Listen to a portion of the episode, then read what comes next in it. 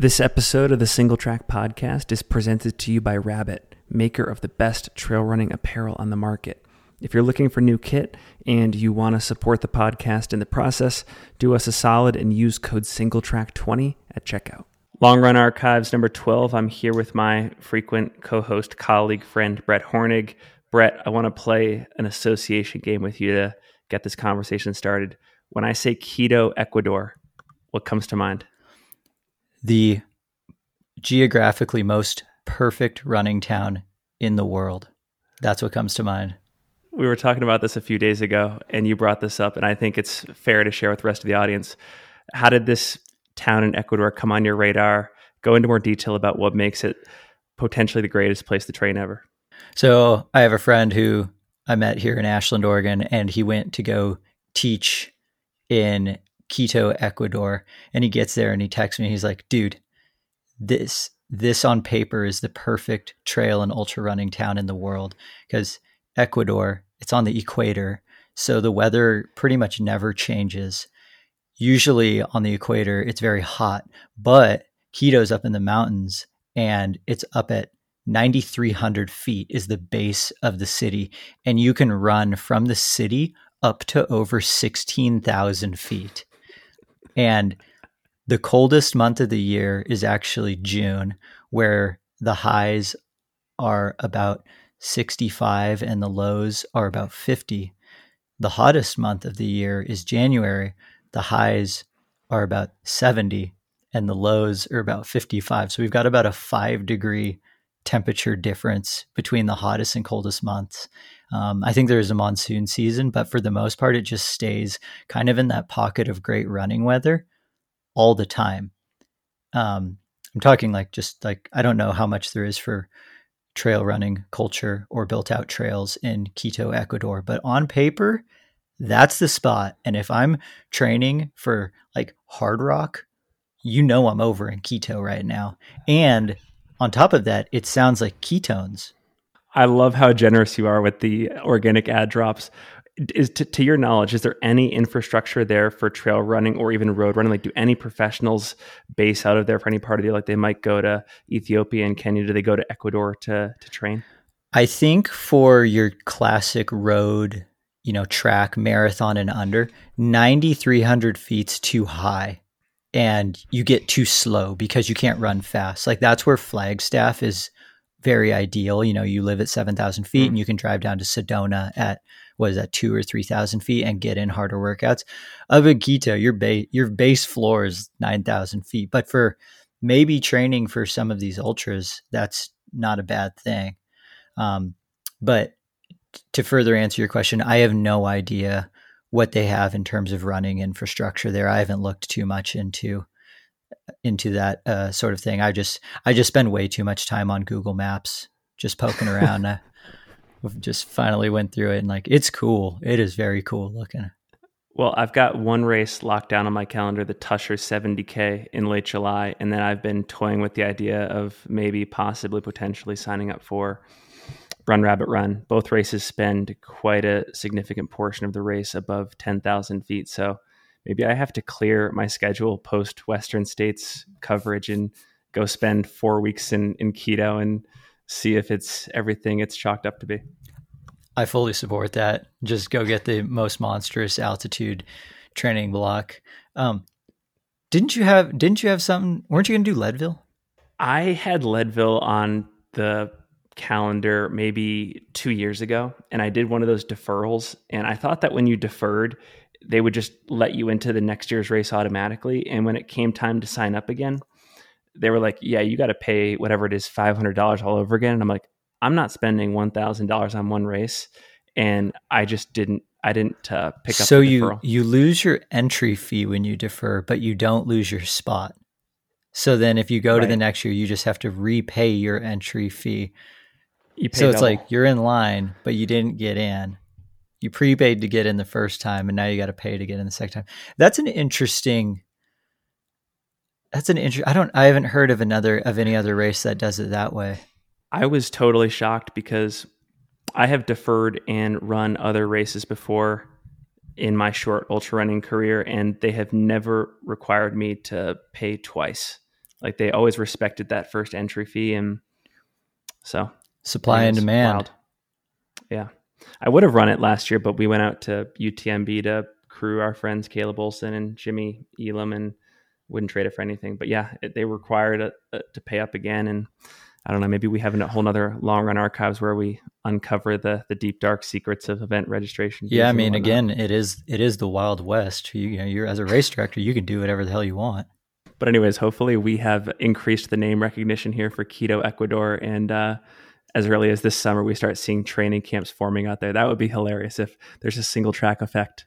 Thank you, Brett, for not only introducing ketones to this endurance community, which, by the way, we should talk about later on in this episode, but also potentially creating a whole movement of people heading south in the winter to Quito, Ecuador. Yeah, I mean, uh, you know, the professional skiers they chase winter all year round, go over to South America and Chile and Argentina um, to get in good snow. Maybe, maybe that becomes a thing with trail and ultra. And now, now, now that I'm thinking about, it, I haven't looked. I want to look at some of the mountain link ups. Like, how hard of a race can you make out of Quito, Ecuador? Like UTMB Quito. like can can we make can we make a race that's just in like way harder than Hard Rock? you know just summit multiple 16,000 foot peaks count me out i'm not doing that people leave the mountains of Quito to come down to Hard Rock. yeah can you imagine if you got to drop down in elevation to Hard Rock? that would be such a good advantage awesome well, you are you're wearing a Lake Sonoma 50 cap. I know you were there this past weekend, uh, joined by our mutual friends uh, Leah Yingling and Mike McMonagle, and your wife Maddie, uh, Caleb and Morgan Olson. Caleb had a great day there, punched his ticket to Worlds.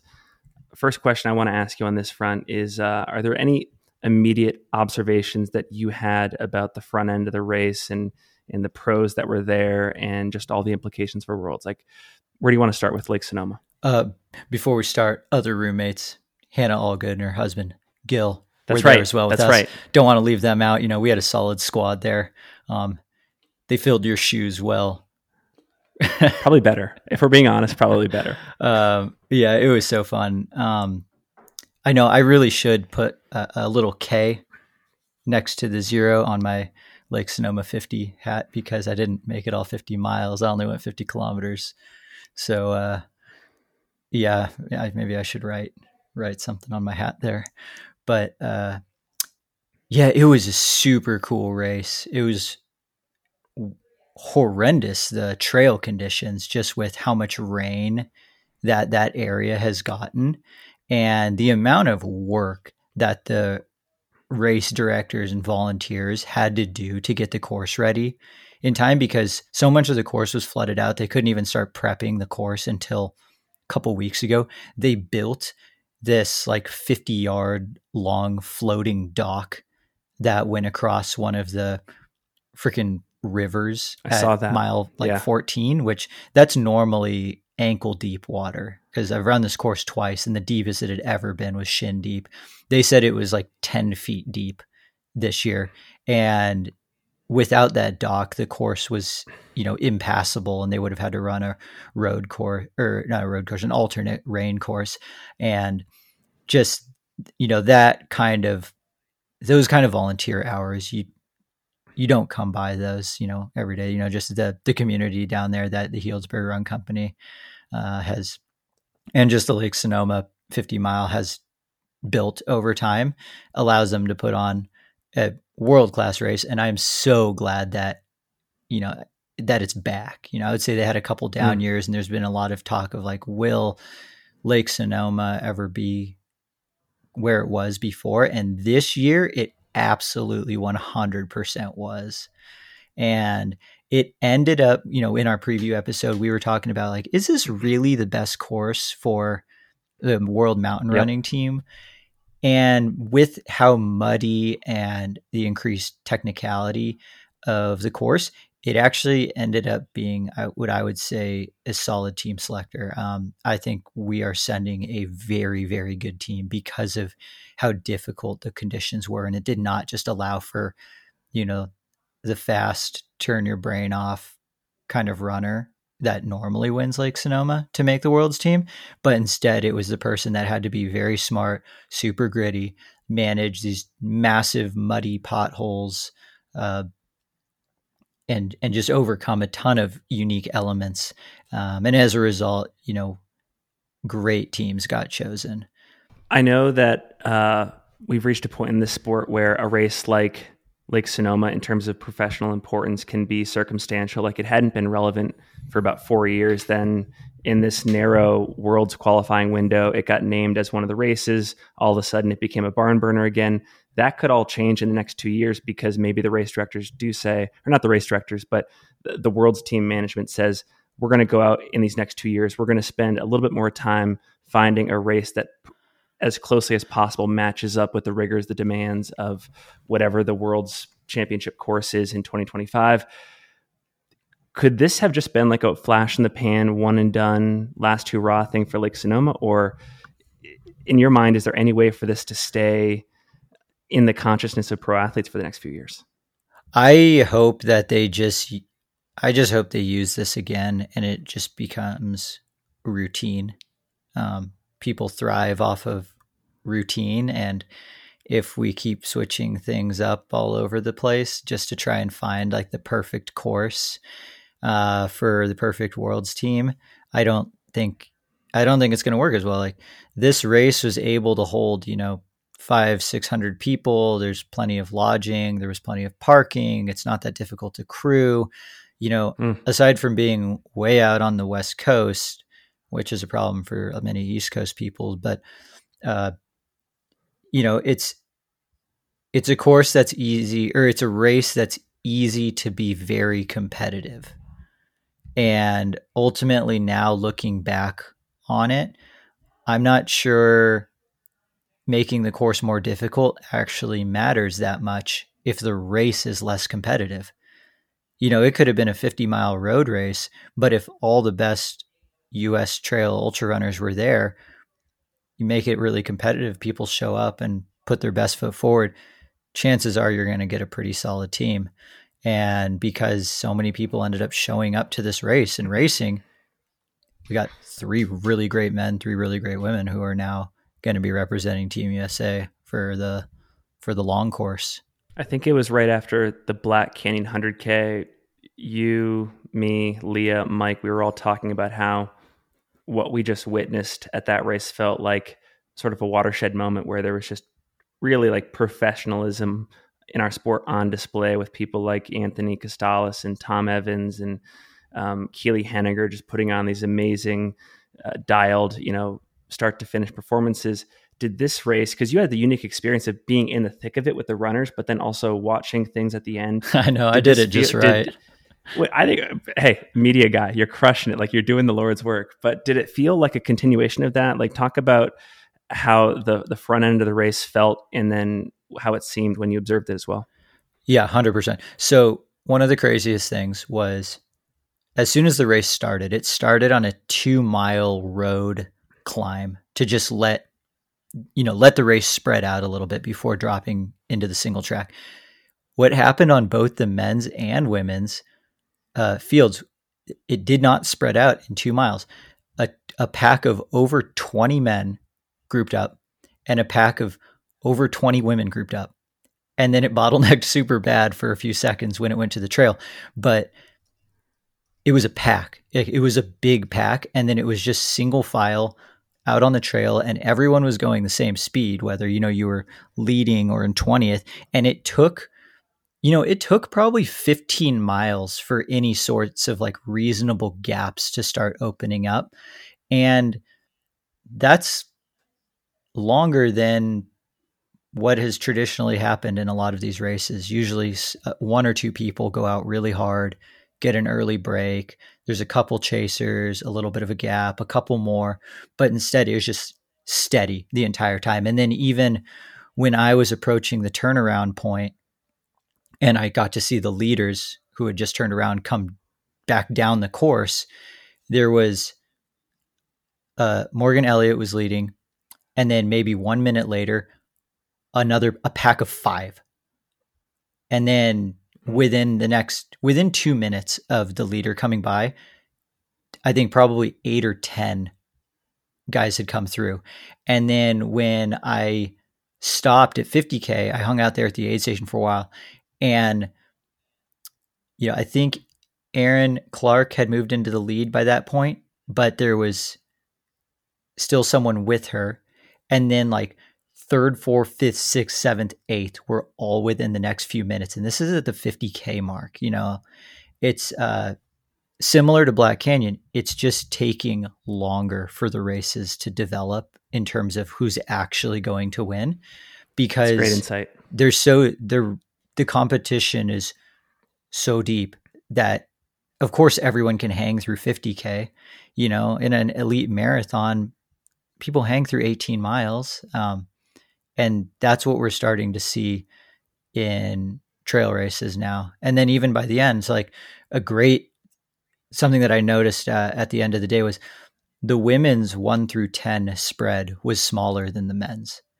And mm. i can't remember a race 50 miles or over where that has happened before. Um, and kind of as we said in the preview episode the ladies race was stacked and yeah, and like so deep. You know, we were able to we didn't even get to name everyone, but we probably could have gone like 30 names down the field. And as a result, the one through 10 spread was under an hour. And on the men's side, it was just a little bit over an hour. Um, so just so competitive. The other, oh, yeah, go ahead. Well, I was going to say, I think I think that what you said there about the race taking longer to develop, I think that's a really interesting insight, and it makes me wonder, like, if you apply that to a hundred mile race like Western States, could we get to a point in this sport where people are so dialed and the coaching is so sophisticated and people are just so well prepared that there can be large packs of runners 65, 75, 85 miles into the race and things really aren't certain until even like Robie Point, for example, on the Western States course. Like oh, that, that's sure. something that's interesting yeah. to me. I mean, I could totally see scenarios where, I mean, can you imagine how shitty this would be if you're in a pack of 10 and you get to the river and it's a boat year and the boat can't hold that many people? what do you do? I, in my lifetime, that scenario will happen.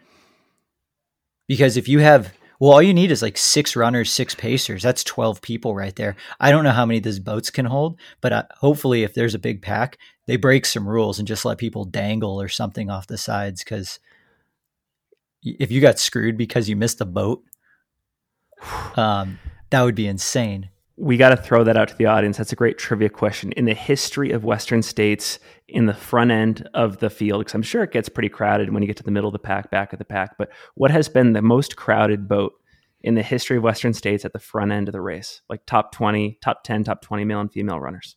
Yeah. And I mean, there's not that many years to choose from because, I mean, they haven't even done boats in a while. Yeah. Um, but yeah, that would be an interesting one.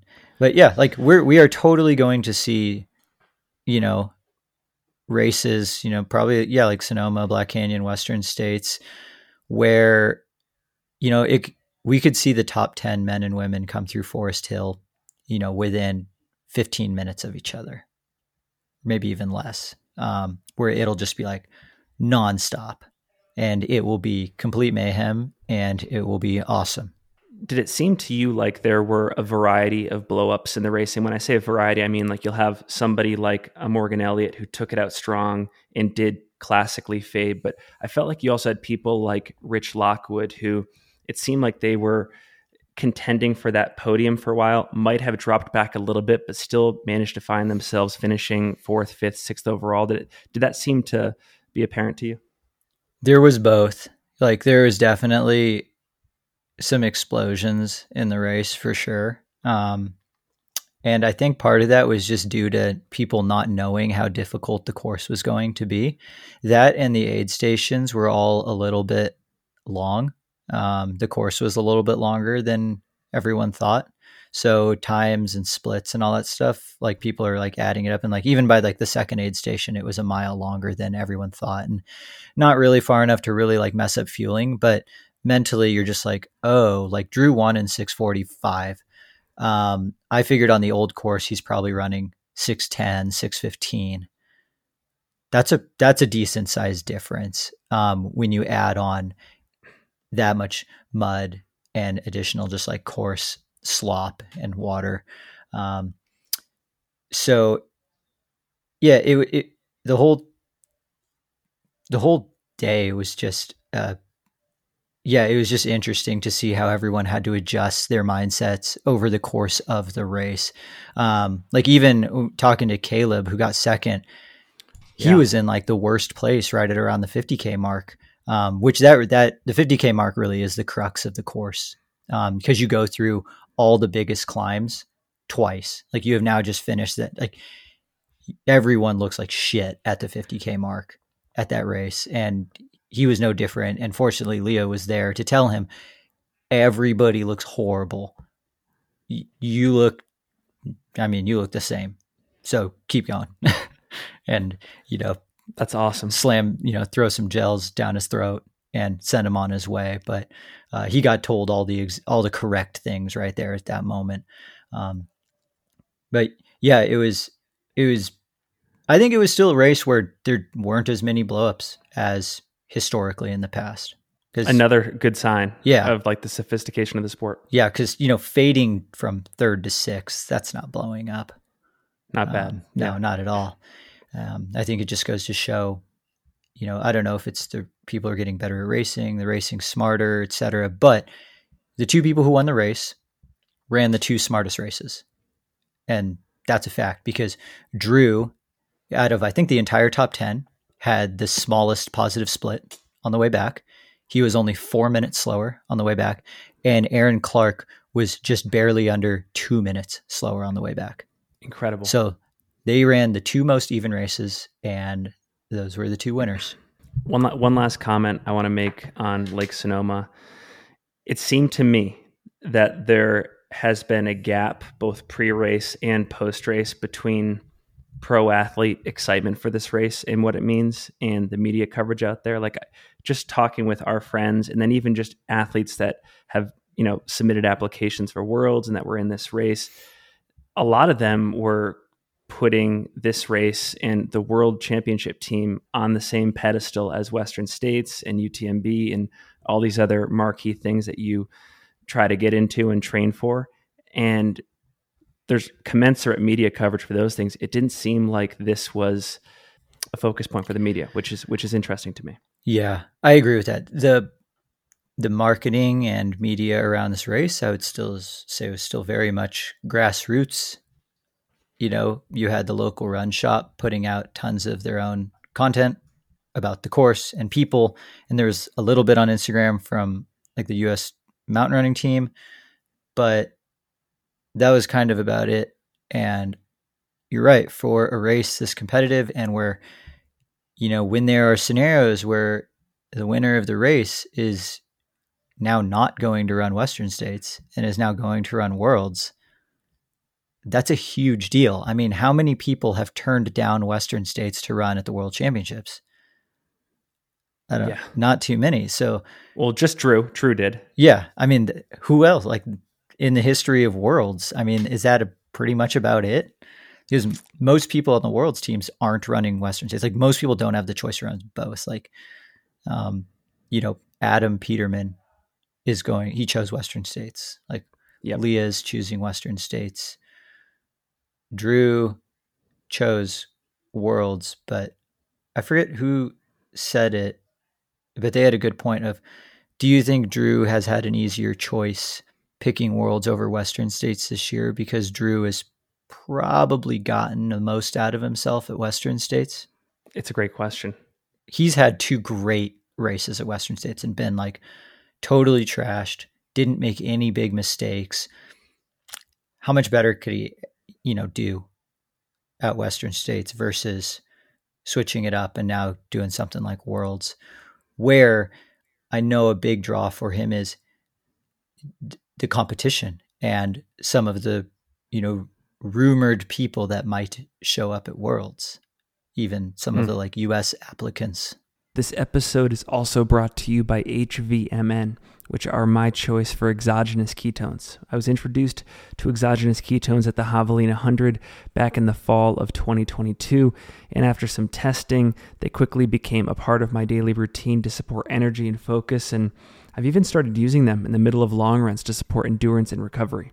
In 2023, my nutrition plan will be both high carb and high ketone, and for the latter, HVMN will be my product of choice. So, if you're interested in trying them out yourself, use code SingleTrack20 at checkout on their website for 20% off your next order. One more uh, interesting note uh, Ketone IQ, which is HVMN's flagship product, can be found in local Sprouts stores nationwide starting April 1st. You put this on my radar earlier today. Uh, and this is breaking news on the on the Trail Runner magazine website. Outside and UTMB are partnering on their World Series event lineup. Fans will get video content, race previews, recaps, and quote unquote first in class live streaming for 11 races on the UTMB circuit in 2023 you put this on my radar. I think it's cool news. What what are your initial thoughts? Well, this is on your radar because uh, my Mike shit in the woods McMonagle put it on my radar. He's got a he's got a finger on the pulse. Um, he does. You know, looking at their their live stream schedule, it's actually not very different from last year. They're just packaging it up as a a thing partnered by you know Trail Runner or outside Mag. So I'm curious what outside Mag is going to bring to the table. Is it simply just money and a different website to host their live streams on? You know, I'm looking at their schedule right now and it's mostly European races.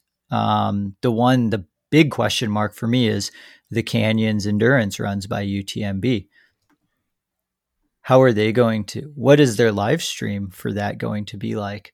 Because most of that course has like horrible cell service or, or n- none at all.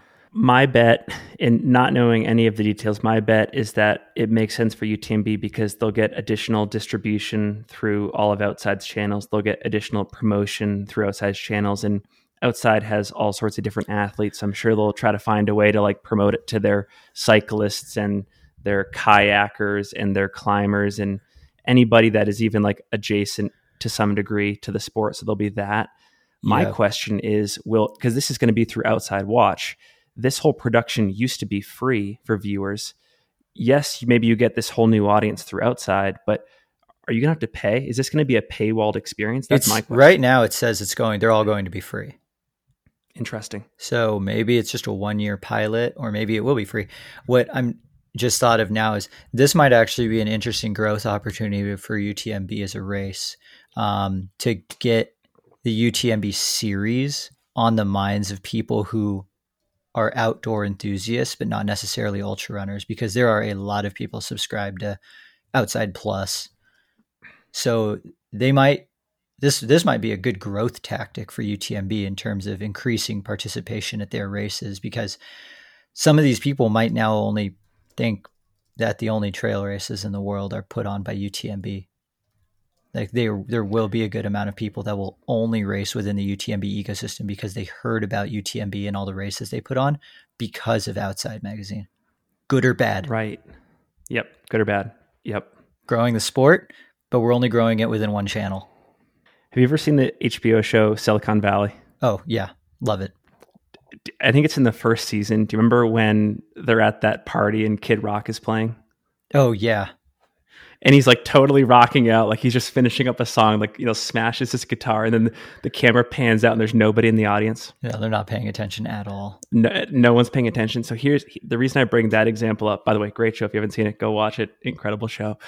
The reason I bring it up is, um, I think it's a good thing this partnership, and my understanding also is UTMB is going to be retaining all of the media talent that they had before this partnership came to be. Like it'll be the same announcers, same commentators, probably the same people doing interviews and stuff.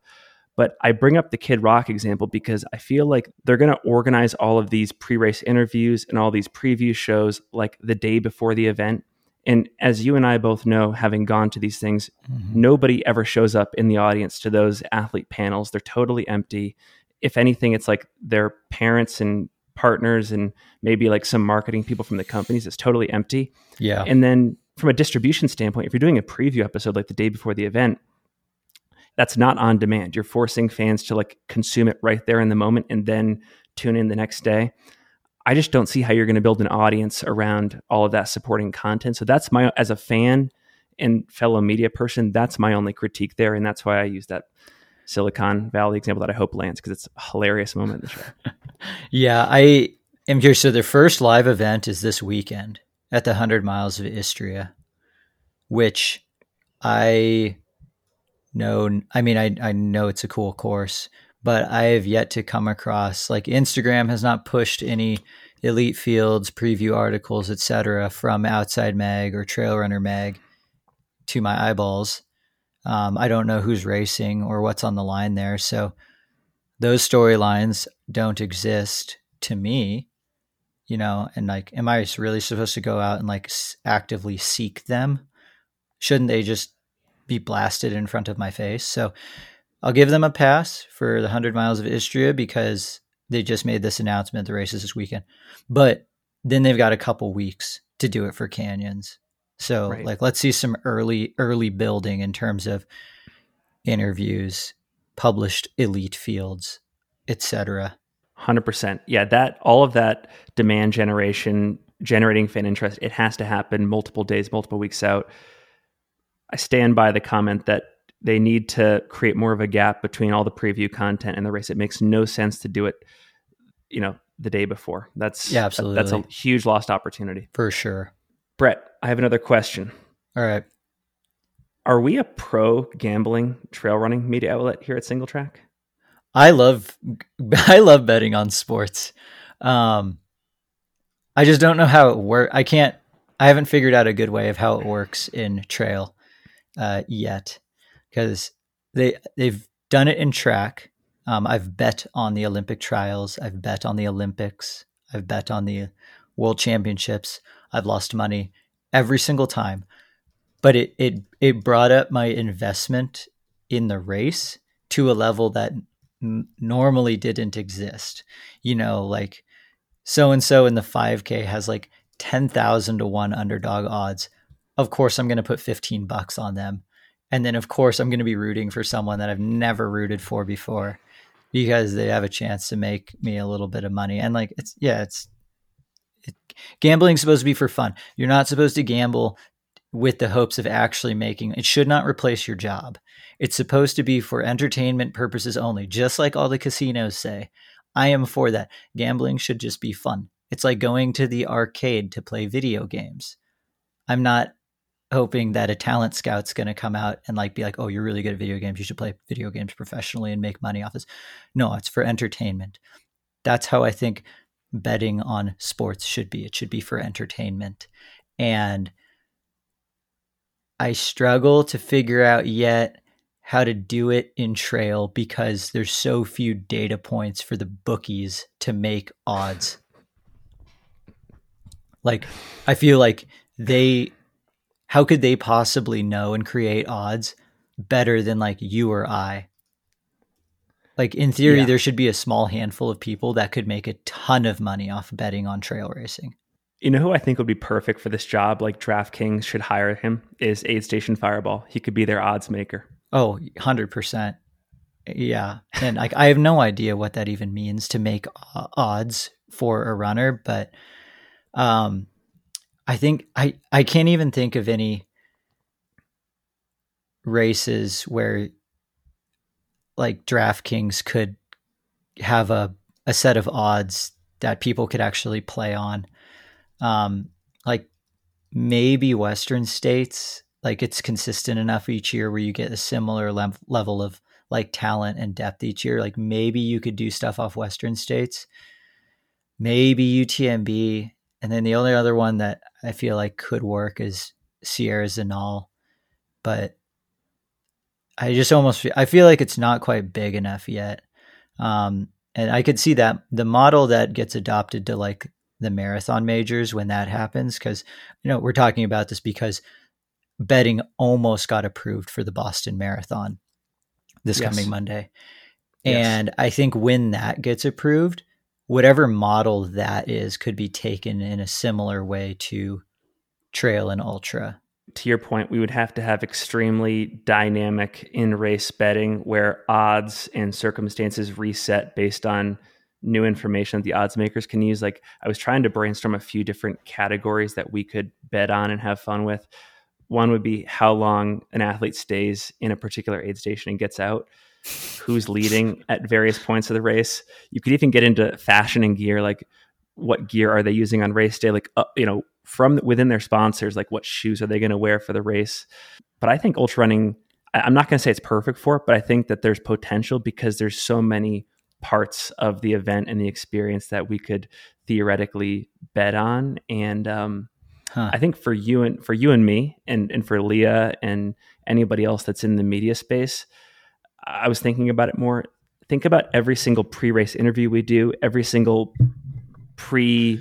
pre-race hype episode we do. There is now so much more riding on that content because people will start to use it to inform who they bet on and the decisions they make and stuff like that. So and now um, we're all com- we are ineligible to place these bets because we have potential insider information. So totally. So now I I quit as a as a media person so that way I can go bet on people. But the types of bets that I was thinking of for like something like Western states were completely different than the ones that you were made you made.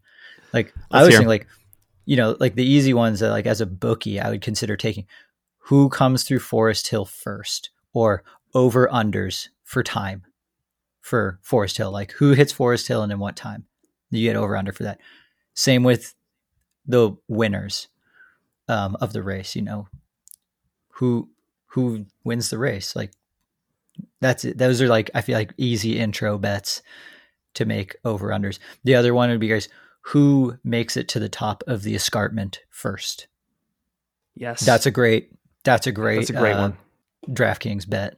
And then there's also the scenario of like your one day, one day fantasy league type thing for um, a race like Western States. You know, we have fantasy free trail where it's just pick your pick your top five. But like if you were in a league, like say there was ten of us, and we did a snake draft, and we had to pick our teams of five, or three men, three women, and you had to pick your teams, and it was a snake draft and everyone was organized by some sort of ranking, whether it's ITRA or UTMB.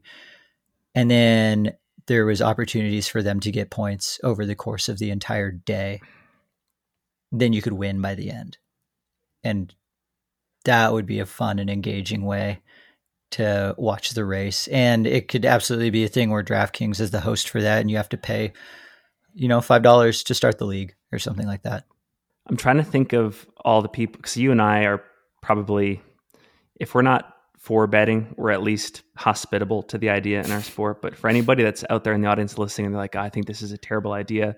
I think corruption is inevitable. I think athletes will get bought off. I think events will t- turn to the dark side, all these kind of things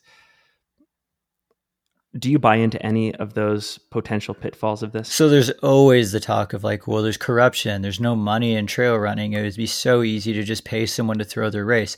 How come I can bet on college basketball then? Like, how come. I can go to Vegas and bet on March Madness where these college kids don't make any money and they're not throwing these games? Why doesn't it happen then for collegiate sports, which I can bet on? There's no money in that; it's amateur. I think one answer to that, and it's it's one of many answers. I think that because there's betting in those sports, more money has flowed into the sport, and it's allowed those athletes to be compensated at a relatively proper rate, so that they don't have to worry about corruption because they've been taken care of to some extent. I mean, aren't they like not... in the NBA, like in the NFL? Yeah, but like in college, you're not supposed to be getting paid. That's changed with the NIL stuff. Yeah, but that's name, image, likeness. That should have nothing to do with their performance. So that like I don't think as many people have NILs as as one I think it's believe. But that's not yeah, to the, say the NIL yeah. I don't think that there's people people in college basketball are absolutely making money under the table. Like that's just how division 1 college sports works. Um, yeah, I'm not going any further on that because that's all speculation and and rumors. I don't know anything. I was not a Division One athlete. I did not make any money competing in college. If I think about it right now, like the content we're making here, this has a financial impact in the sense that we will encourage people to use discount codes for products, and you know they'll use ketones, they'll use Rabbit Gear, they'll use Maurten Nutrition, whatever with betting, it's it's still wild to me that we could be doing episodes where people are tuning in because it has a financial impact on their engagement with the sport. That to me is wild. Like they're going to be tuning in and they're going to be so like keen to hear how Adam Peterman's training went for Western States because they have a hundred dollars riding on that race. That's wild to me. Yeah. Is does that bring up any like legal ramifications for us if we don't do our job correctly or is that just we're good because the other per- that person didn't have to listen to us talk? I think we're free of any uh, I forget what the legal term is called, but I think we're free of any blame or attribution. Because like we didn't scenario. tell them, we're not liable. We're not liable. we didn't tell that person to bet hundred dollars on Adam Peterman. We just said, "Oh yeah, Adam, it seems like you're really fit," and he was like, "Yeah, I'm really fit. I've been running seven hundred miles a week." We're like, "Oh shit." I mean, I was just listening to the Bill Simmons podcast before this, and that that show is sponsored by FanDuel, and he has to read all the disclosures around betting, and then he has to read the disclosures around like if you have a gambling problem, call this number in this state. Does that for like three minutes, and then I do think people actually turn to that show for information on lines and how players are feeling in in various games and what's expected of them in the Mm. weeks to come and in the playoffs and stuff. So, but it doesn't have that. I don't when when I listen to that show, I don't feel like what they're saying they should be liable for in terms of the outcomes of my bets. Yeah, yeah. I think I think that's fair. I think I think there's a correct way for for us to do this when it does in fact happen, um, and I think there's a chance that you know opening up small wagers for these sports. That's the other thing. There are like payout caps in lots of sports betting. Like, you know, I can't win ten million dollars off of most sports bets. Like there are maxes for that, and like you could keep them relatively small in a small sport like trail running, so that way it reduces the chance of corruption and things like that. Um, but I guess where I was going with that is this could open up the chance to get new eyes on the sport, new fans of the sport. More people watching the sport means more growth, more money that trickles down. And yes, that would trickle down to the athletes. Do you think that there's anything negative about the reason that the reason why new fans are coming into the sport? Like if they came to the sport because gambling became an option, does that make them like impure in any sense? Like are there any purists out there that are gonna be like they're coming here for the wrong reasons and they're gonna put this stain on the sport and it's gonna yeah, what do you, what do you think about that whole slippery slope? I don't know if it's so much that person, but it could bring in the wrong brands with the I mean with wrong brands with the right amount of money can do bad things for a sport. Are there any off the top of your head? There was so much corruption in the in the cycling world in the 90s and 2000s. Um, was that all sponsor brands being like, yes, we'll throw money towards better doctors so that way our team can win. And then maybe if our team's winning, then some sort of betting money comes back on it. I don't know how that could work, but yeah, you you and like does that then you know, say a company that knows nothing about trail running just is like, "Oh yeah, we'll throw a billion dollars towards this sport and we're going to do it this way." And they just ruin it. What are the ways they ruin it in your opinion? What are the unintended byproducts of that? So I don't, I wouldn't say that the Diamond League has ruined track and field, but they have a lot of power over who gets to compete and what events are contested and like when the events are, where they are. A lot of up and comers don't get opportunities because there's a lot of politics to get into a Diamond League meet. There's only so many lanes, hmm. and with appearance fees and just resumes of athletes with historically good races, they are going to get the lanes first. Their agents are going to lobby for them to get those lanes first. So if you're running really fast, but say you haven't competed really on a global scale, it might take one or two years for you to finally get into the diamond leagues. What if something like that happened with like a quote unquote like race circuit that came to existence here? You know, it might just be the same people doing the same things year after year, but there might actually be better people not in it because they're just not getting those opportunities. I also want to shout out my good friends at Trails and Tarmac, who remind you that your dreams are not that far away. Their coaching team, led by the one and only Brett Hornig, can take your running to the next level. Personally, I have worked with these folks for over six years on road and trail projects, and I can tell you it's going to feel really good when you do something in this sport that you didn't know you could do. So, head over to trailsandtarmac.com. This is all linked in the show notes as well. And when you mention the single track podcast in the form fill out there, you will receive $120 off your first three months of coaching. With that, let's get back to the show. That point right there about start lines and fields and competition. I want to. This is the perfect segue, and I want to touch on it in this uh, in this topic. There was a Citius Mag interview with between Kyle Merber and Marvin Bracy, who's this hundred meter star in the track and field scene, and part of it is about his career and, and you know what he's doing right now. But a significant portion of it that attracted interest was their discussion about the debate between what you just mentioned, appearance fees versus prize money as a part of compensation, public versus private contracts and what the composition of these races should look like. Should they be the current stars of the sport? Should they be the most popular people in the sport? Or should there be a lane for these up and comers that otherwise only have a chance to prove themselves at like the Olympics and at US and World Championships, uh, be in there as well? There are so many places we could dive in. Where do you want to start there? I love the uh, one for one, we should definitely link to that interview because it's a fantastic read. It's great.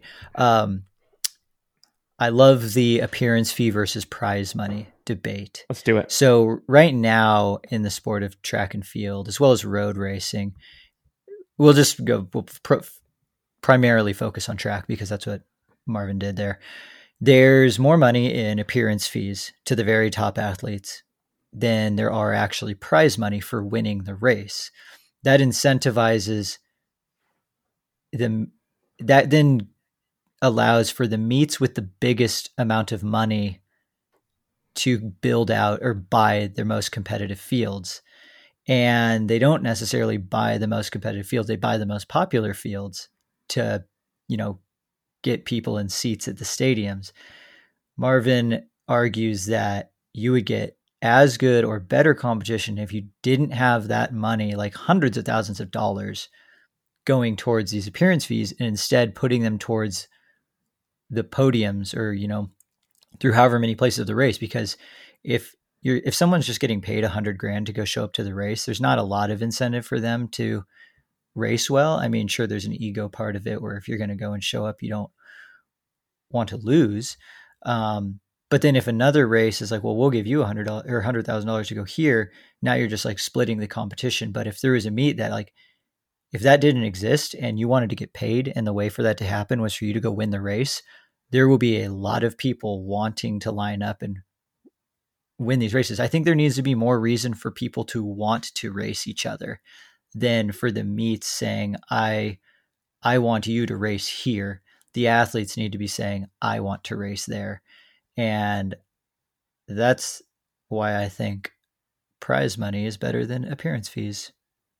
Time. It's a no. I, I think I, I think I mostly agree with what you said there. One thing I'll add to to your point about the issue with appearance fees, and he talks about it in the interview, how it creates an even further gap between what he calls the top of the sport and the top ish part of the sport where he has been most of his career. Like they're using yeah. those appearance fees to further invest in the best doctors, the best treatment, the best hotels, rest, coaches, gear, lifestyle, investments, everything, you name it. And here's Marvin, who is like not that far off the very top of the sport if he's not there already and there's just a world of difference between them and he's at a severe competitive disadvantage so not only um, mm-hmm.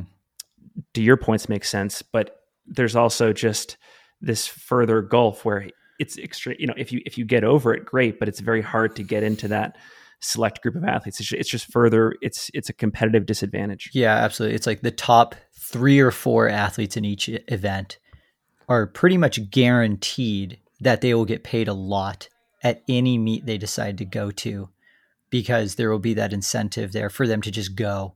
Whereas everyone else might be like knocking at the door of performances that good, but they are not going to get that opportunity because now all those top lanes are getting filled by the same people over and over.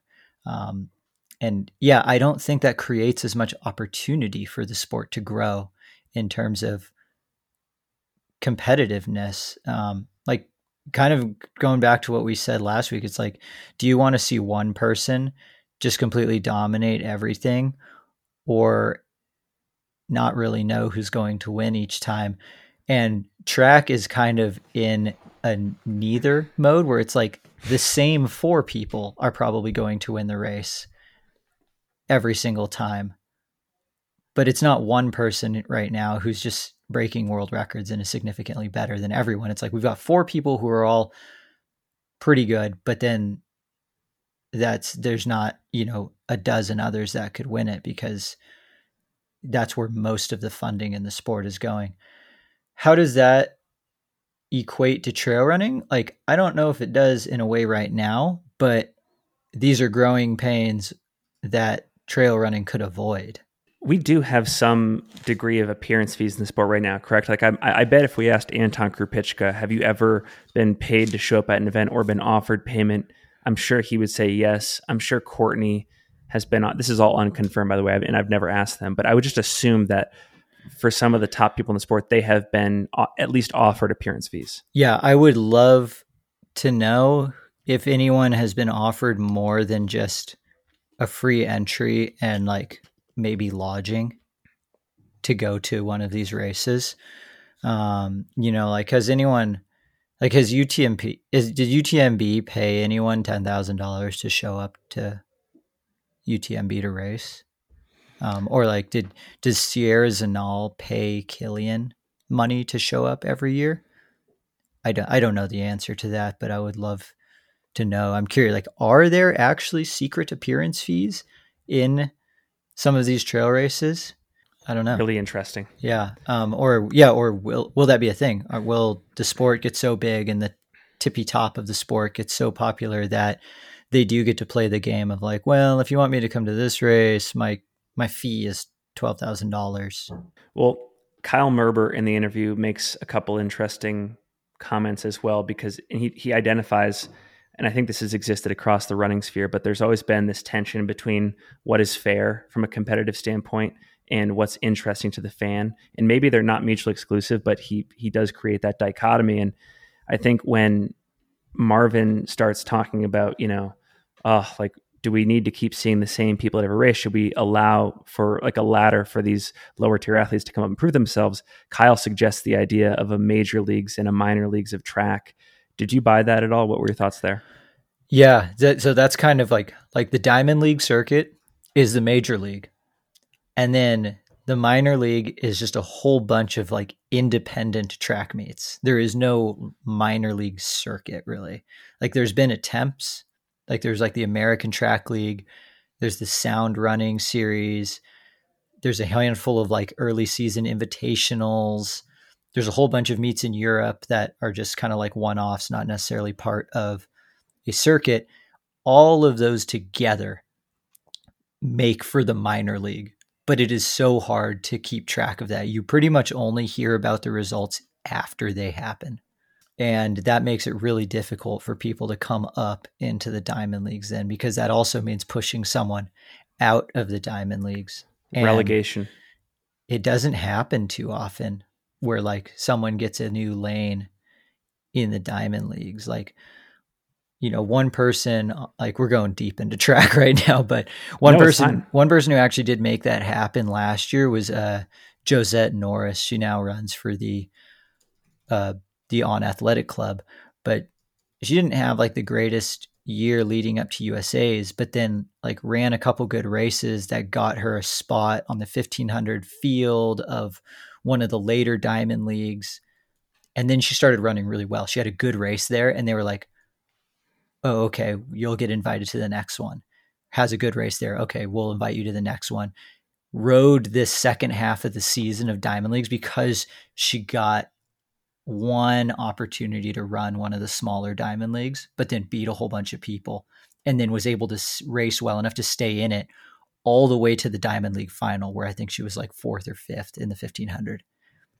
So that's like one wow. of the very few scenarios where I can think of where like didn't make the US team, didn't even run that well at USA's, tried to put it together later on in the season, and then just like caught fire for the second half.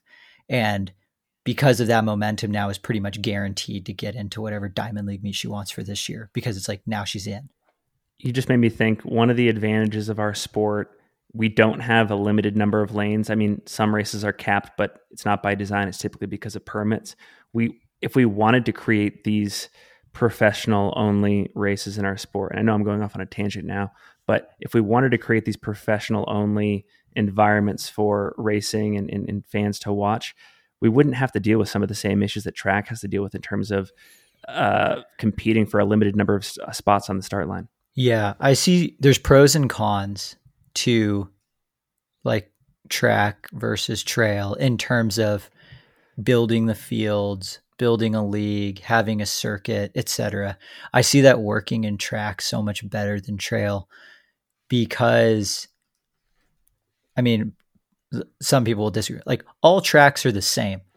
You know, you race around the world on all these different tracks, but at the end of the day, they're eight or nine lanes, they're made of rubber, they're 400 meters, they're the same. If you throw, if you make an equivalent trail running circuit or like a league and it doesn't change that much, like now all the best runners in the world are just stuck running on the same X number of courses per year, which that's the other thing is like you can race way more 1500s in one season than you can, you know, 100K to 100 mile uh, races. So then you end up kind of pigeonholing yourself into these same three events every year.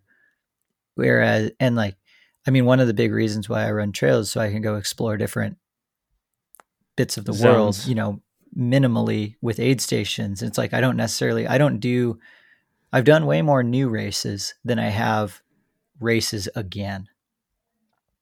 Um, and that would kill the, and I, there's a lot of professional trail runners who race that way. Like, yeah, they seek out competitive races, but they also want to just go and explore amazing areas. And if you get stuck in a league, maybe you make more money, but it becomes much more commercialized um, in terms of like your own race calendar. So like that's where I think that's where it kind of hurts as a trail as a trail runner. Um, it's it's hard to build out a circuit like that. Where I think it could work though is sub ultra.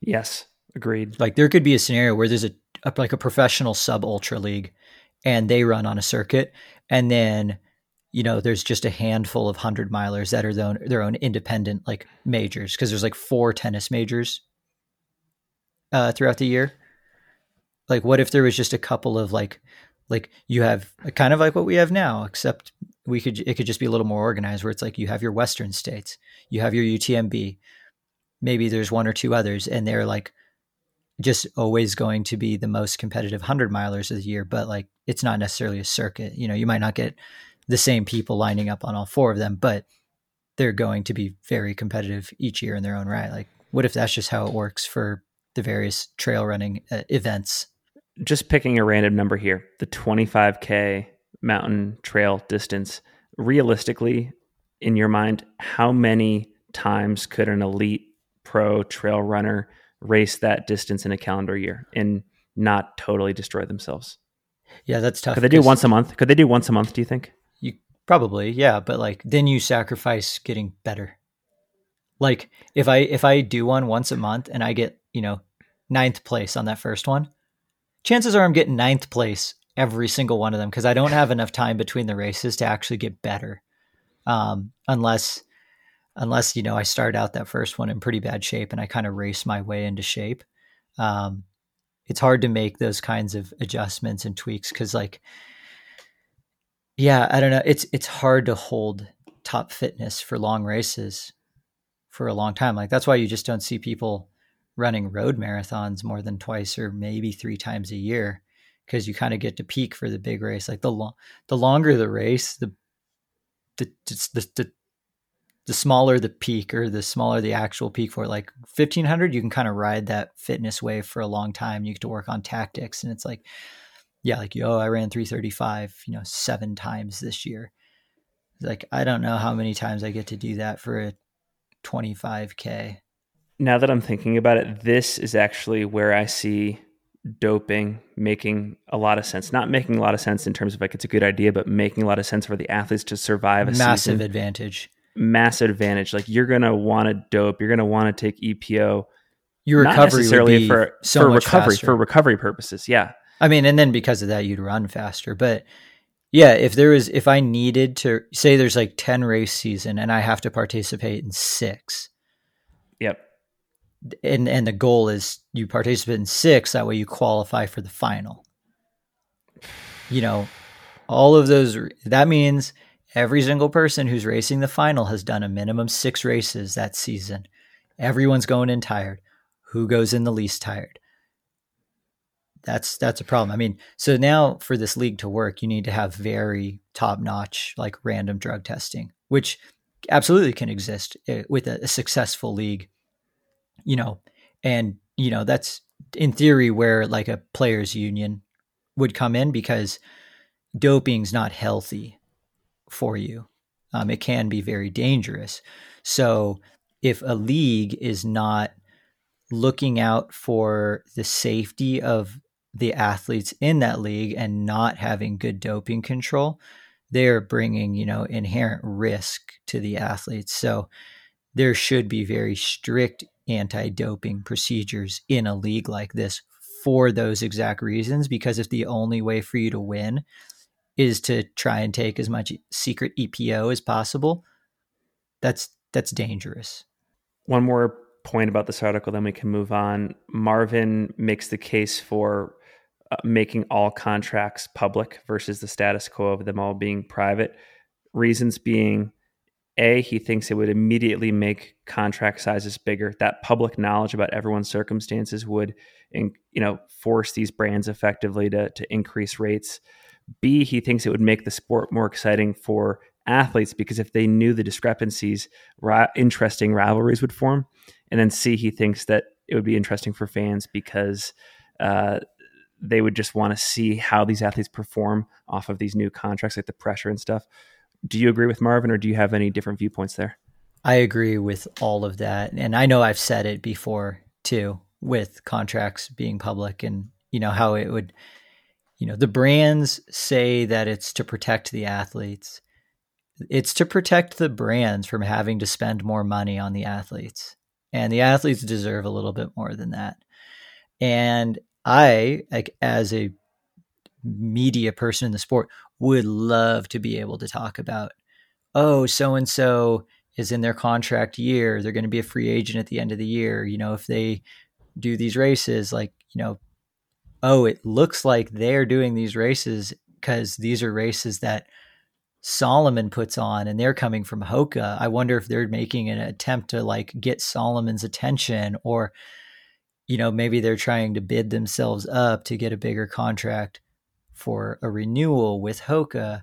Um, those sorts of scenarios would be so fun to talk about. The other thing that I think Marvin talked about in this interview was if we knew what kind of like bonuses were on the line for some of these athletes, like there you hear about it. It doesn't get talked about in the NFL enough, but there's always been scenarios where it's like, oh, Patrick Mahomes was just dishing it out to Travis Kelce late in the season because Kelce needed to get 75 catches and then he would get a half a million dollar bonus. Yep. And like Mahomes was like, "Oh yeah, I'll do you a solid there. You'll just get a whole bunch of dump like shovel passes, so we can get you over that number." Um, I love hearing about those sorts of things, where it's like, "Oh, if if Hayden Hawks finishes, you know, this race and then ends up being ranked in the you know end of season UROY, he will get a five thousand dollar bonus. You know, ten thousand dollars, something like that. Like I love talking about things like that. and it, it will also contextualize every single race decision too like oh end of the year you know so and so just hopped into jfk last minute because the rest of their season hasn't been so great and they need that big race result at a competitive race to bring to the negotiating table in December for a renewal or a new brand. Yeah, and these athletes are already doing this. We just don't get to talk about it because we don't know they're doing it. In hindsight, then you can be like, "Oh yeah, I can see why they did this and this." Um, but it's it's hard to see in real time, and I would love for that kind of transparency to be able to talk about it because yeah, then we just get to have a little bit more like publicity around more than just the results after they happen. We the more reasons we can talk about why someone should tune in to watch this race, the better. We were supposed to cover this topic last long run archives. We ran out of time, but I actually think I'm glad we saved it because it's perfect for right here. The question is Do you think having an agent as a professional runner in this sport is worthwhile in any circumstances, certain circumstances, or no circumstances? What's your take there? I think right now, for the most part, well, okay, so it's tough. You can look at this question a couple different ways. One from the viewpoint of the athlete, and one from the viewpoint of the agent. Um, looking at it from the viewpoint of the agent, it's not worth my time to represent trail runners because if I make 10% of whatever contract I help them negotiate and we're talking 15 to $30,000 contracts, I need to represent a lot of trail runners to make a living and the amount of effort that would go into negotiating that contract would be very similar to me just staying in the cycling world or freaking the football, baseball world and representing those athletes because the amount of work to negotiate those contracts are not all that different, but the payouts are way bigger. So, from an agent standpoint, I think we and and it's kind of like a chicken or the egg scenario. Like these agents would probably be like, oh yeah, I would represent trail runners if their contracts had any chance of being big enough. And right now they don't. You know, unless you're one of like five or six people in the sport, and maybe they have agents. Um, maybe they don't. I don't, I actually don't even know. But for the most part, it's just not worth it for an agent to hop into our sport because the money's just not there. And then from an athlete standpoint, do I need an agent to take a big cut of everything that I, I win for a whole bunch of, well, for not that much money already? It's like, do I need to get, you know, what maybe I could negotiate 20,000 for myself, but then with an agent, he negotiates it up to 25 or 30 but then with the amount that gets taken off the top and like bonuses that get taken off the top et cetera et cetera i'm kind of back to where i was if i just advocated for myself. And i will say that's the hardest part is as an athlete knowing how to advocate for yourself and knowing what kind of numbers to talk about like what should i even be asking for those sorts of things. So that's where it that's where we're in this weird gray zone of athletes shouldn't have to be able to advocate for themselves, but they have to. And then as a result, yeah. yeah, as a result, the contracts aren't that big because there's not that much money in the sport, or is there that much money in the sport? But none of these athletes collectively can make their contracts big enough. Agents don't want to get involved because the contracts aren't big enough, but they could make the contracts bigger. How does how do you get anything to change? You raised a really interesting scenario there because I think when we talk about this in our sport, we often revert to the athlete's circumstances and the cut that they're taking away from their contract to hire an agent. But I think you're spot on. It'd be interesting to do the math on an agent. Like if they sign a $20,000 deal for a trail runner and they get 15 to 20%, okay, maybe that's three grand just to make ends meet, they're going to have to recreate that scenario like 15 more times over the course of the year just to just to scrape by. I'd be curious to know how many hours and emails and meetings go into a single deal. If it only takes like a couple hours for that to to transpire, maybe the three grand is actually it's a screaming deal for them in terms of like the workflow involved. But I think generally you're right. The only caveat that I would say is there may be some scenarios where it is worth it for the agent in the sense that they see a lot of potential in this athlete and maybe the first contract that they negotiate is super small and they're getting a tiny cut but they're making a bet that this athlete is going to be in the sport for 10 to 20 years and they're going to be there for the next contract and maybe you know it's a multi six figure deal and then that 15% becomes like 30 or 40 grand cut for them and they've just made a significant portion of their salary in one year so I think you're generally right. I think that there are some edge cases, five to ten percent of the time, where they it's it's in their interest to to take a loss but bet on the athlete. Yeah, yeah, and that's totally true. But how is an agent? How can you be that good at picking out trail running talent? Because as far as I'm concerned, nobody is good at picking out trail running talent right now. Hence, random ballers and people just coming out of the woodworks and like being at the top of the world for one year and then retired the next. It's like, how can you as an agent be able to be like, oh, I'm going to find the next three Courtney Dauwalters? They're all going to come to me and I'm going to find all of them. Now, like, I don't think there's anyone that's that good in the sport. Like, that's a huge risk. Yeah, I think it's slightly better chances than the gambling chances that we were just discussing earlier. I think it's similar to venture capital. My understanding there is, you know, even the best investors in companies are wrong like 90% of the time, but yeah. they are making pretty outsized returns on the one or two bets that work out. So like, sure, maybe for every Courtney Dauwalter and Jim Walmsley, you're you're finding these 10 duds that are out of the sport three years later. And so now you're losing money on those 10 people, and the one person that's successful has to make it all back. Uh, is yeah. there enough money in their contract to do that? And then the other thing too that we didn't really go into is we're we're just talking about the time it takes to negotiate one contract. Generally, an agent athlete relationship, it's not done after that. No. Like you keep your agent, you you keep them after that because the agent as an agent i want to help this athlete get into races. I want to make sure that they are going to the races that their sponsor pays out the biggest bonuses for the ones that i negotiated. So we got to make sure that they get into these races. I want to make sure that they get the right sponsors and partnerships that helps their training because when they race well i now continue to get paid. I get the sense that the negotiation part of the agent's work is is very small. If I had to bet, I bet they do five to. Six, I bet they're so good at their jobs. They they know exactly what to look for. Five to six hours is what it takes in terms of cumulative meetings and emails and organization of stats and you know marketing plans and stuff. Putting that all together, I think you're probably right. I think that what what they're getting in commission that ends up paying all of the uh, counsel that they provide the athlete in the ensuing years and looking out for opportunities and and here's where you should race and here's who you should talk to all that kind of stuff.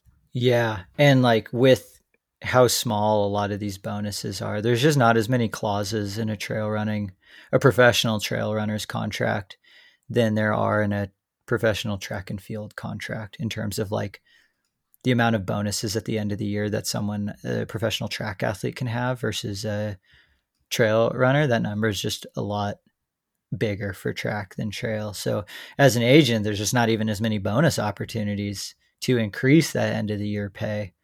Um, so yeah there's a lot of there's a lot of growing pains right now in our sport with when agents should get involved. It would be really cool. I've never heard of this existing, but like, what if I, as an athlete, could pay an agent thousand dollars, two thousand dollars just upfront for like four consulting sessions where they can coach me up on what I'm supposed to say. This is what your contract will look like, probably, or like this is what they look like. This is how much you're probably worth and should advocate for. These are the things you could ask for. Okay, bye. Good luck. I think that that's a great idea. How is how is think, uh, uh, consulting? Yeah, how is uh, agent consults not a thing in our sport? I would take it one step further, using the sort of the build once, sell twice philosophy.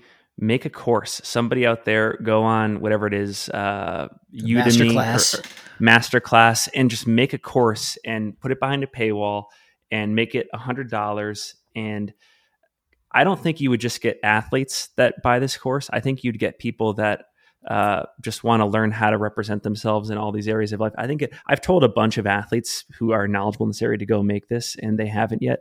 I well, the athletes they're not allowed to because the NDA. How about retire? Like how about like how about like the Ryan Ghelfis, for example, like a retired athlete who has or an athlete at the end of their career who no longer has all of those shackles. They they and they have institutional knowledge. They could go make the course and make a killing. I think. Yeah, Ryan's gonna lose his mind when he hears this, and you just call him retired. He's like, I'm never retired. Never retired. But yeah, um, I, I want to. Sh- I, I want to share this one thing. So I, d- I did put out an extremely impossibly scientific Twitter poll earlier today. I, oh, I said I said, should pro trail runners have agents? So far, and this was at one o'clock. It's it's actually it's been a hot topic on Twitter. Two hundred and twenty nine votes so far. Fifty seven percent say yes. Forty three percent say no. i am going to read out one comment here because I think it's interesting. This is on the athlete side. Amelia Boone says, "quote Completely depends. I worked with one starting out because I had no idea if the contract a shoe company offered me was fair. Agent was crucial in 5xing that, but." Now I generally know the landscape and I'm comfortable negotiating terms, so I don't find it as useful. I'd absolutely recommend one for someone starting out looking to get ahead. Even with the 15% cut, you'll likely come out ahead. End quote.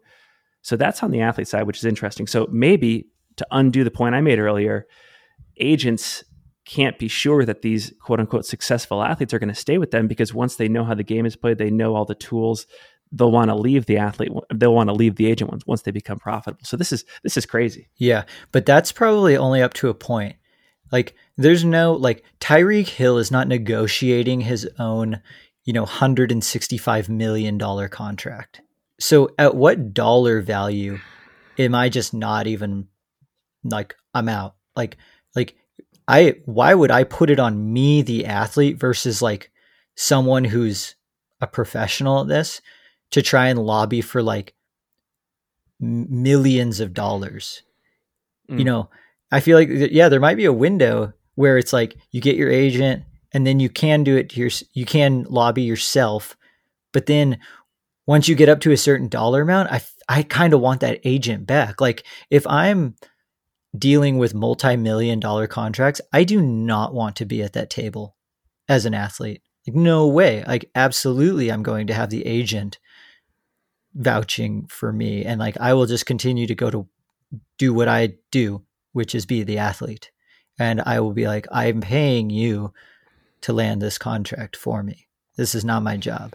And now that I think about it, I think Amelia might also be an outlier cuz if I understand correctly, I think she is a lawyer in her day-to-day 9 to 5 life, so she probably already has the tools and the legal speak and yeah, that would be familiarity helpful. where she can go into it. It's not too much of a, a, burden or a hurdle to so to work things out. How how long before I can just ask uh, Chat GPT to write up a terms sheet for me to uh, send to a to North Face? Under like, six months. Like I think under six like months. My bet, I bet I bet you could do it kind of right now. Yeah, like my name's Brett Hornig. Look up my race results, and I want to try and land a three year deal with North Face write the term sheet for me. Look at yeah, look at my race results. Look at my Strava once Strava opens up their API. Look up my Instagram following, my engagement mm-hmm. on each post, my episodes on single track. Determine my market value based on all those factors. Oh man, all the agents here just shit their pants. Chat GPT gent. yes. You're just yeah, robo robo agents. All right, I got a long comment here. Switching topics, there was a tweet from my absolute favorite follow on Twitter, the one and only track and field legend turned businessman entrepreneur Michael Johnson. He put out a great tweet. I'm going to summarize it in a second, but I do want to say one thing because we've been talking a lot about track and field this episode, and you and I both love track and field, so no apologies needed. But one of the things I love about that sport right now and the media people in it and the operators in it, they are on a mission to improve the pro part of the sport and to grow fans. And I want to see more of that in our sport. And I get the sense, and this is purely just from like Twitter and a little bit on social media, but I get the sense that in our community, the operators are are quite divided. They're quite fractured, and there's this not insignificant camp of folks that don't want to study other sports or other media or other businesses out there to get inspired on how to improve our side of things. They kind of want to stay in house and and be provincial about it. So, which I think is a shame because I think I think we got to keep moving forward and study things. But anyways, the great Michael Johnson had a tweet the other day spelling out his vision for what a revamped pro track and field would look like. And to summarize, first he says, let the federations out there let them focus on governance, let them focus on the nation and world championships don't mess with that. But there needs to be a pro league. And for that, a private sector organization with sports marketing business savvy has to build it. First two orders of business for this private sector group are to one, uh, build a quality product, which we can debate here in a second. And then two, build fans off that. And once you nail those two things, all the media rights stuff, all the sponsor dollars follow. And I think one cool thing about that, by the way, when we think about the relationship that athletes have with brands, this scenario, he suggests it would decouple them from that because they're now making revenue from the league as opposed to having to be totally dependent on sponsors for their money. So, anyways, his solution is fewer competitions and competitions that are televised.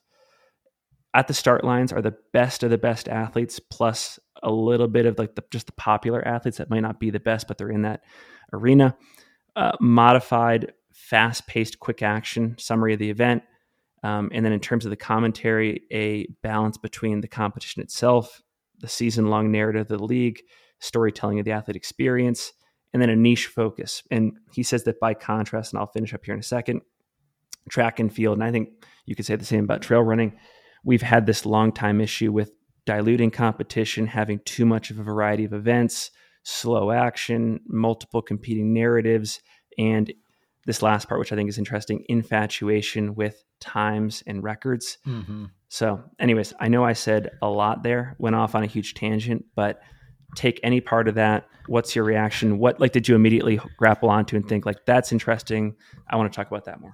So one of the interesting spots that I feel we as a trail industry don't have to worry about as much or yet is the building of the storylines across multiple events. Because in a track meet you have like the 100 200 400 800 1500 5k 110 hurdles 400 hurdles long jump triple jump shot put discus javelin relays steeplechase.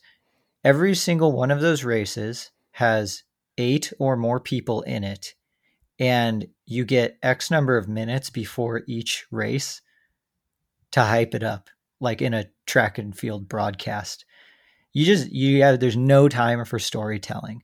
Um if there was a way where there were lots of track meets and they were all on different days but each of the meet only had like four events or like say it was you know a, a track meet like a world class track meet of 100 meter dash where there was five men's heats of the 100 five women's heats and they progressively got more competitive. And I guess the the picture that I'm building in my head is like similar to how they do a title fight in like boxing or UFC. You know, there might there's going to be like five or six fights that night, and they all progressively get better leading up to the main one, and they have like huge intros, you know, big movie made of like their training montage leading up to it, you know, building that story, and then finally you have the race um, we don't have that much of a problem with that in trail running because most of the you know races that we go to it's one contested distance you know? Um, like there's occasionally like the distance overlap. Like at lake sonoma there was a marathon and a 50 mile going on at the same day but the marquee race was the 50 mile. There wasn't 12 different events. You know utmb week they spread a crowd they spread all the races across a week. You know they make sure that there's more or less one race going on at a time. Um, that's an interesting problem in track and field and i just don't know how you get around the day of coverage because they try and make someone a fan of someone four minutes before the race goes off the people watching should already be fans of these people. Like there needs to be kind of like what we were saying earlier with UTMB and Outside Mag, like there needs to be the stories and the like freaking movies, like documentaries built up all the way to the race. Like if there was a 10 part series following a whole bunch of different athletes leading up to UTMB, um, we see this in the triathlon world um, of like very in depth training videos, um, high cinema value. I think that's where a lot of the value is to make these track meets or trail races more exciting. I don't know if it has that much to do with the actual production on the day of. There's just not a lot of reason for people to be excited for the races. Like the only people that are excited for the races are always excited for races, but like we need I think we just need more storytelling beforehand and you know, track and field, they have they're they're pigeonholed by NBC and ESPN. They don't have time slots to do that. Um, Outside Mag has a massive platform to do that. Freaking watch.outside.com or whatever it is. Hmm. they could potentially make these massive docu series leading up to all these races. And then they could make a massive movie at the end of the year and it could be awesome. Like I'm thinking Drive to Survive again as well, like on the F1 circuit, but like that that's what I want to see. That's what came to mind when I read Michael Johnson's tweet. One thing I want to challenge on there you're I think you're spot on that we don't have contested events. Like there's not typically multiple events happening on the same day by like you know with like Sonoma like Lake Sonoma that's sort of an exception where you have the marathon and the 50 mile going on at the same time. We don't typically grapple with that on the elite side of things, but I do think we grapple with the issue where there are multiple events on or near the same weekend. So, for example, mm-hmm. in late August, you have UTMB, Leadville, and Run Rabbit Run competing for elite athletes. I mean, here this coming weekend through the end of early May, you've got Istria, Transvolcania, and Madeira competing and canyons, for, and and canyons. And we uh, just had Lake Sonoma and a world's qualifier, uh, yep. uh, all all competing for spots. So there, I do think there is a severe dilution issue here on, on the pro side of the sport, and that hurts uh, the fan creation side of things. I think. Do you think there's a scenario where there can be this many races, and you know, in a couple years, there's just ten times more elites to fill the fields? Like right now, it seems diluted because it's like there's Madeira, there's Sonoma, there's canyons, there's Transvolcania. But what if there was 50 elite men, 50 elite women at every single one of these races where like, you know, in five years, every single one of those races is more stacked than it's ever been just because there's more people trying to make it in trail. And then maybe, maybe then that does make for that once every two, once every four year world championship to be the ultimate stacked race. Like, what if we can create our own tiny trail Olympics and all we need is just more people in the sport, which is just not quite there yet? So I guess that it makes me ask this question from a fan building, fan engagement standpoint. Is it sufficient for these events on their own to just have good racing happening? Like, does that in in and of itself draw fans, or in addition to the good racing piece, does there need to be this overarching context and meaning for why the athletes are there at that start line that makes sense in the broader context of the sport.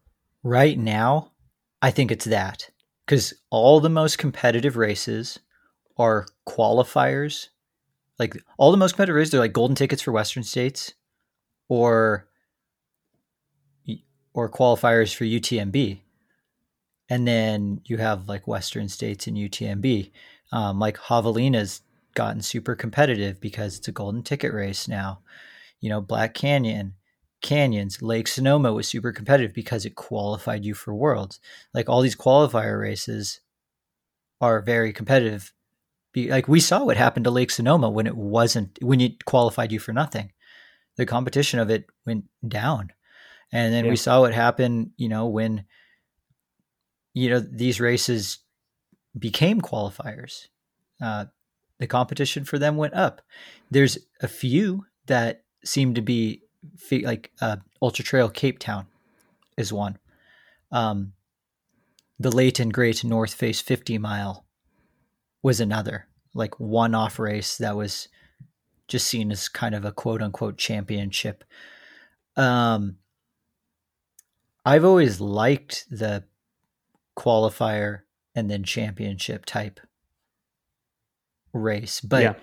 I think there's room though for a handful of very competitive invitationals basically like if we're going to like like when I was racing cross country in college there was a league preview meet which basically was a preview of our league championships then there was our like actual league championships and then nationals. Scattered throughout all those races were just one-off invitationals where you know they were essentially just tune-up races or we went to them to see where we stacked up against people not in our conference. But you know they had actually nothing to do with our you know getting to nationals or anything like that.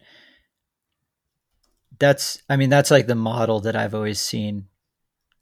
That's how i've like tried to interpret what trail is like currently like i see that model within trail like there's all these qualifier races for like some of the what we call championships and then there's a handful of other just like one-off invitationals um, but those like one-off invitationals they need to be doing things differently to attract competition to make the race because like there needs to be more reason for them to go. This is a slight tangent. I know that one of the holes in the argument that i'm about to make with like a a, a, true ultra running season is that just due to the abusive nature of the sport even the best athletes they can only reliably race like three or four times a year and get their best results even if we can't get all the same athletes to the same events, I do believe if we adopted a true team based environment, we could get the same teams. And I think that that's a good enough proxy for fans. What do you, what do you think about that idea where you're, you're taking on like the best parts of collegiate track teams, you're bringing them to an ultra running, trail running space. They are co-located. So, so by the, I'll say one more thing. I don't mean brand teams. Those, um, I know this is kind of a hot take I think they're fake. I'm totally done pretending that like Salomon has a team, Adidas has a team. I mean like co-located, training together, racing not just to sell more shoes, but like for a leaderboard, for an end of the year championship. Do you think that could be a good enough proxy, in your opinion, for fans? If we can't get the same athletes racing, at least someone representing the team is going to be there racing for something meaningful. Yeah, so I agree and I disagree with various parts. I agree that like especially Americans. Americans love team sports. And like like like the Red Sox are always going to outlive any single player on that team. Like like I will be an A's fan even when people retire. Like when the team is completely different in 10 years than it was 10 years ago. Still going to be a fan of that team. You're one of like 5,000 athletics fans. I know I've seen the stadiums when I go to the game. Like I can sit anywhere I want. Um, but I guess my point is like that's the importance in team competition, and it gives bigger reason to like. Then we could have a team competition at say UTMB. Like if and this okay so this is where i disagree. I don't think they need to be co-located teams. I think a lot of the sponsored teams are fake but i think there are some that are trying not to be. They're trying. I agree I see, that they're trying. I see a push now more than ever to try and have a little bit more team cohesiveness than before. Um because i just i just don't know i just don't know how a co-located team successfully works because I feel like everyone's going to end up living in the same town. Like ultimately, it's all going to end up like right like Flagstaff is where all the track people train. Like all the teams just train in Flag. Like how because yeah. now there's there's no advantage disadvantage to training in Santa Fe or Park City. They just are like we're all in Flag now. So you have these co-located trail teams, and like I'm on the team in Ashland, but then it's just like, well, damn, every summer Finn gets to go be at Silverton and like I'm stuck here at, at 2000 feet. Like I want to be able to move around. So it's like, what if I just happen to live like Bowerman Track Club when they were up in Portland? They technically were based out of Portland, but they spent almost no time of the year there because they would just go from one training camp to training camp. Are they a co-located team based in Portland? Yes, I in that, I actually do say yes there. It, it, honestly, if the entire let's just call it for the sake of a term. Let's just say let's just yeah. call it Major League Ultra Running. Let's say yeah. that there's a team for all of these major trail meccas, but at the end of the day, if you un- uncovered the hood, every single one of those teams has an apartment complex in Flagstaff, and they're all running the same trails. I'm okay with that, that. That's cool because that happens yeah. in pro cycling. Like the American, like Team EF, half of their team. Well, they, I mean, not their whole team, but like you know, the team that's been selected for the Tour de France, they're just going to be over in Europe all summer, training and racing. Uh, yep. If if that's uh, if that's okay for this major league ultra running, uh, then I'm all I'm all for that because I would love for one fans to be able to be fans of a team. Um, yep. You know, rep their gear and stuff. Like I think that's awesome, and that's I that's something that the entire sport of running lacks. Even the track clubs, like Bowerman, I, I just don't see that many people wearing Bowerman track club stuff. Um, Oregon track clubs, like the closest one that I'm like see with that kind of growth is the on athletic club. Like, well, because fans fans don't want to affiliate with something whose purpose is to sell a product that like they can't get behind that. They can get behind this journey of winning a league or winning a championship and especially if it's tied to their local geography all the more reason to get invested. But like it's no surprise in my opinion that nobody can get behind you know the hoka trail team because their mission is to sell more shoes. Like it's great if Adam mm-hmm. Peterman wins Western States, but that just further serves the mission of selling shoes. So this idea, I think, of brands being the driving force behind teams is silly. Like like like if there was a Hoka NAZ Elite Ultra team. That's different. That's that's a really good counterpoint. Because then I, think... I could I would wear my like NAZ Elite Ultra. I mean, that's a terrible name. I'm not going to buy that. But if there was an equivalent cool name of NAZ Elite Ultra Division, yep. and it's Hoka branded because Hoka's supporting that team, I would buy that. Yep. yep. But like, I would too. Hoka doesn't have that, and right now it's just you're buying a Hoka shirt. But like, that's not supporting a team. That's just supporting a brand. So like, that's why it's like that doesn't exist. Um, like on athletic club i think does actually have some on athletic club branded gear just like how bowerman has bowerman branded gear but there's no um, the team aspect of that sort of competition doesn't exist in track and field. So yeah. there's just not that much incentive there. If like, and that's because at world championships and stuff, it's all about Team USA and getting medals for your country. But it's something like UTMB, you know, going way back to Danny Moreno's Battle of the Brands, we get to low key that gets created at like a private championship like UTMB because we could be like, oh, there are the top, I mean, shit, OCC, CCC, UTMB, there's the top two men and women from each brand in this race, and they all go towards a collective team points total, whether that's a total time or some sort of points. I am now heavily invested in someone, some team, because I want them to win now. Covered good ground in this episode. Dude, we did. Love that we went deep on track and field. Any other any things we missed? Anything else you want to cover before we sign off? I'm curious just of all the rambling that we did on this one. I, I think we I think we stayed in a pretty good lane for the most part, like of this whole episode. I just want to know what some thoughts people have had across this. Like, what do we? What do, is there any? Is there really any town in the world better than Quito, Ecuador, for training for ultras, or is that is that number one? I think I'm going to do some Google keyword searches tonight. I'm going to do like Quito Ecuador trail running camp, Quito Ecuador by UTMB, Quito Ecuador. I mean, let's see some Strava Airbnbs. Segments. Yeah, let's, let's see, see, some Strava, Strava yeah. segments. Yeah. Finn, maybe we should just move to Quito and just do all this stuff from Ecuador.